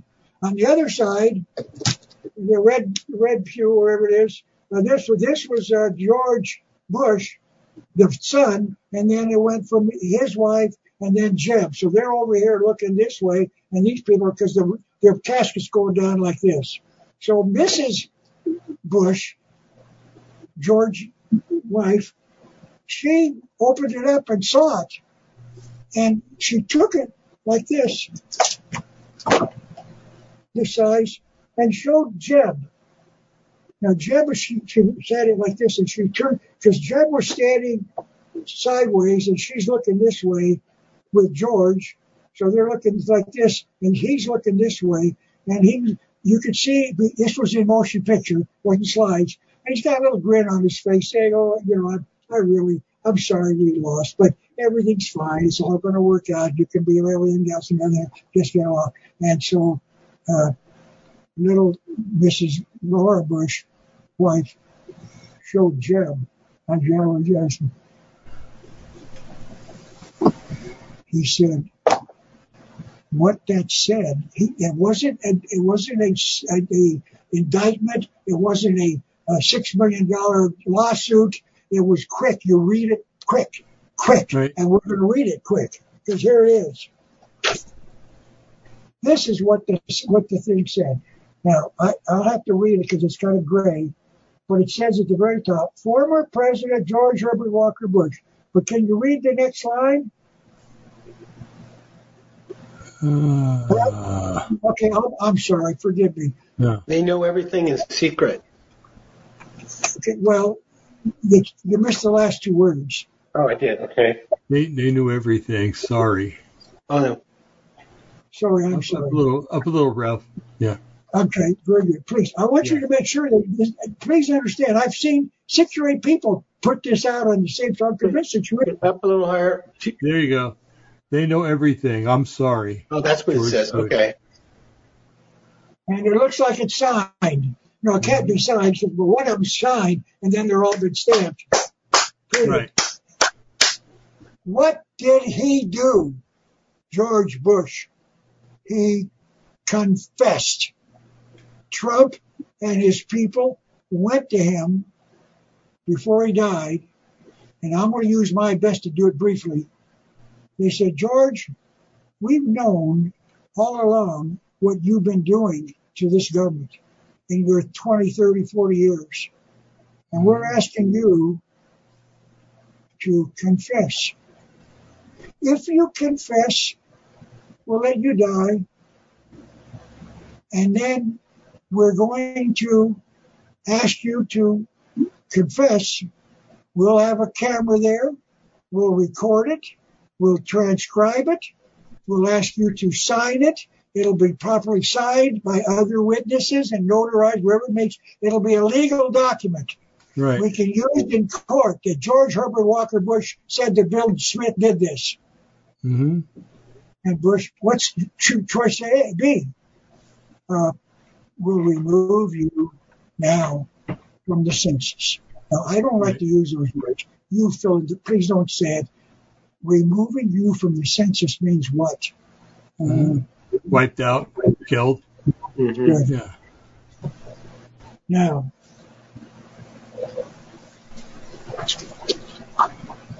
that means that they know what Bush did. It's been certified and used. Trump's going to use. And Hillary and Bill, because everything means Clinton, uh, uh, Mr. Bush was involved with the CIA, the FBI, drug. I'll give you my story. In fact, let me do that next.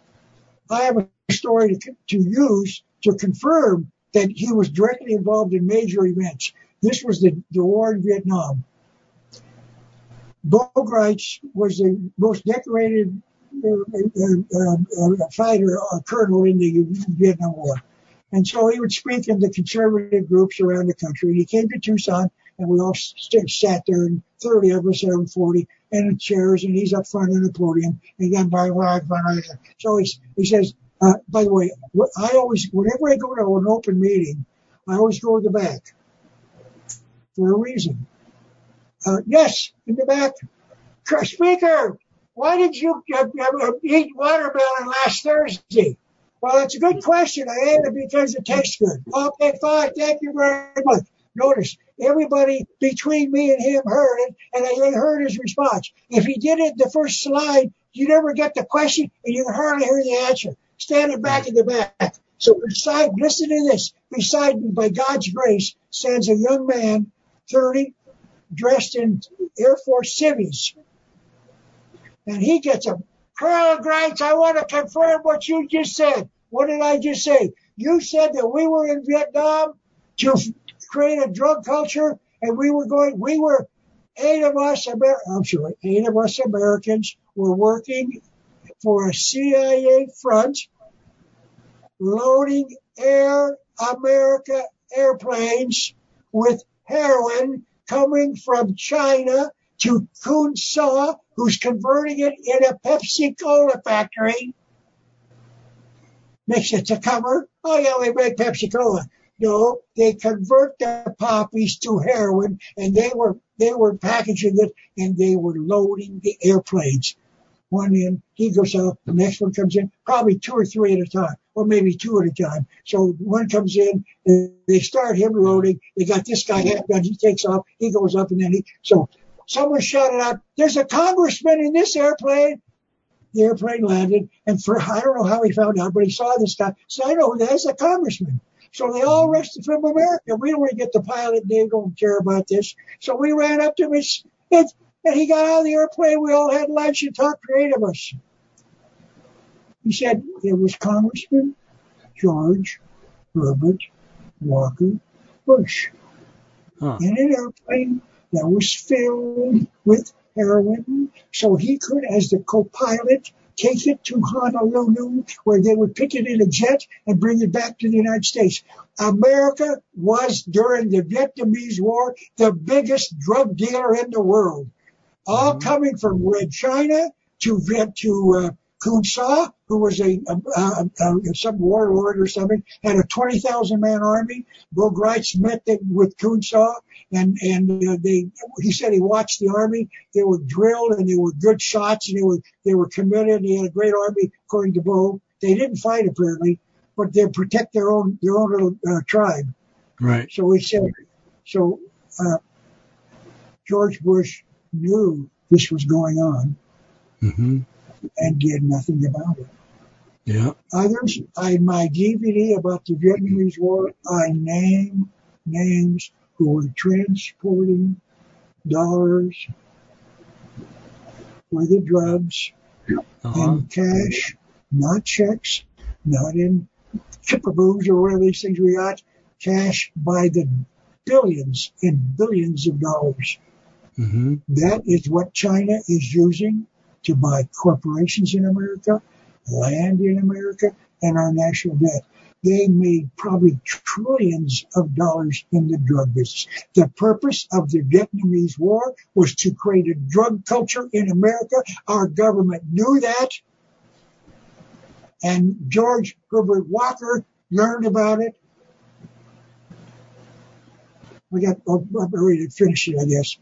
And I'm telling you, that's one of the ways I know that when he confessed, he had to tell him that. He told, Mhm. and and that guy that I showed you, the, the, the Hmong people, he said, I know none of us ever understood why. Now I know why this was done. Wow. Red China. Let me end with this last thought. Reagan, we I think I already said this. Reagan got up to the Berlin Wall on a podium with a big PA system and 500,000 people. Gorbachev tear down that wall, and he did so, didn't he?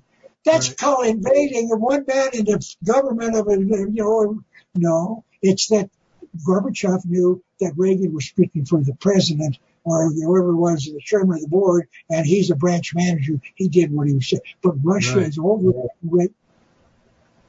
Wow. Hmm. Wow. We end with this. This this makes it, this is a good way to summarize that. That's the casket of John Kennedy. hmm How many wrinkles do you see? Almost Absolutely none. none. None. How how many what? Wrinkles on the flag. Wrinkles. None. Yeah.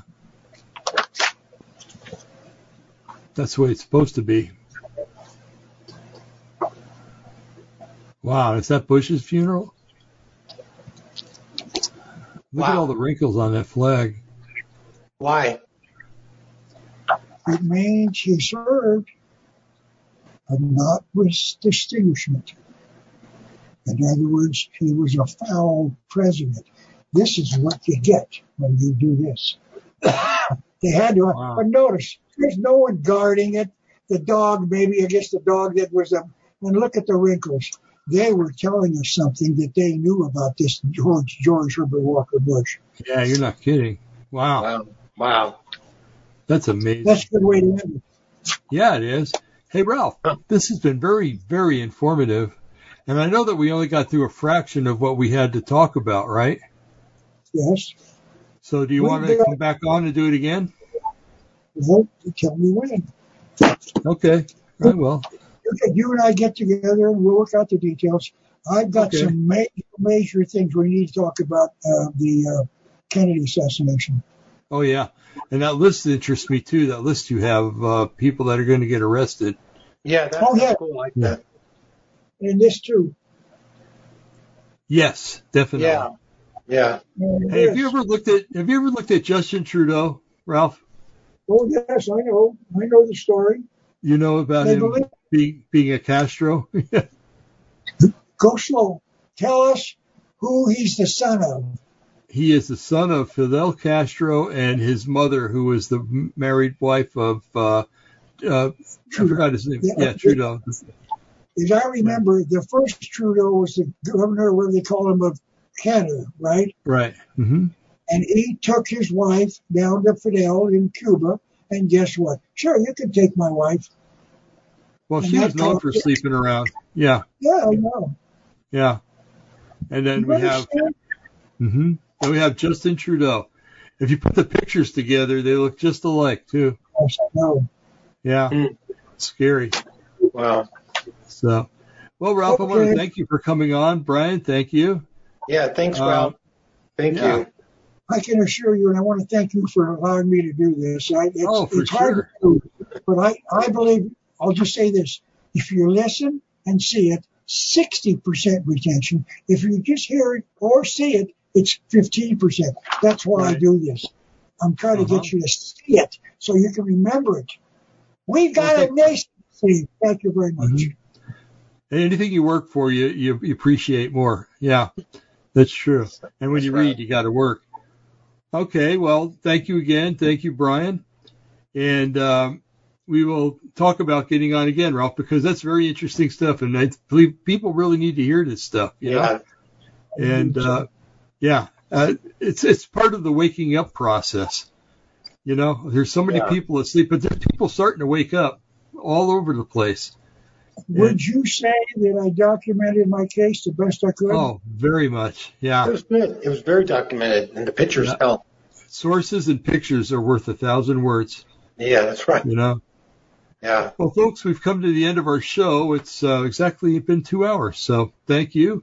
Uh, thank you for listening. Uh, if you listen live, uh, thank you. If you're going to listen uh, later on uh, or watch, excuse me, uh, or if you're going to listen on Spreaker or Podbean, God bless you. And you also, too, you, you viewers, God bless you, too. So we'll be back next Monday night with another episode. We'll see. We'll talk with Ralph about when he wants to be on next, and and we'll go from there. So again, we love our audience. We thank you. We we um, we pray for you all the time. And like I said, if you have any questions, you can write to the uh, email address on delusionresistance.org. If it's for Brian, I'll forward it to him. It's for me. If it's for both of us, or, or even Ralph. Hey, Ralph, what about contact information? Oh, yes. Ralph dash Epperson dot com, my Okay. website. All righty. I'm on Facebook, Ralph Epperson, with that ugly face right there. Even though, even though I came in second to John Kennedy, That's right. Yes, I'll I buy was that robbed. mail got there. They, they, okay, folks. Thank you guys, and uh, we'll see you. you. guys next week. Thanks, So, Ralph. Here we go. thank you. You're welcome.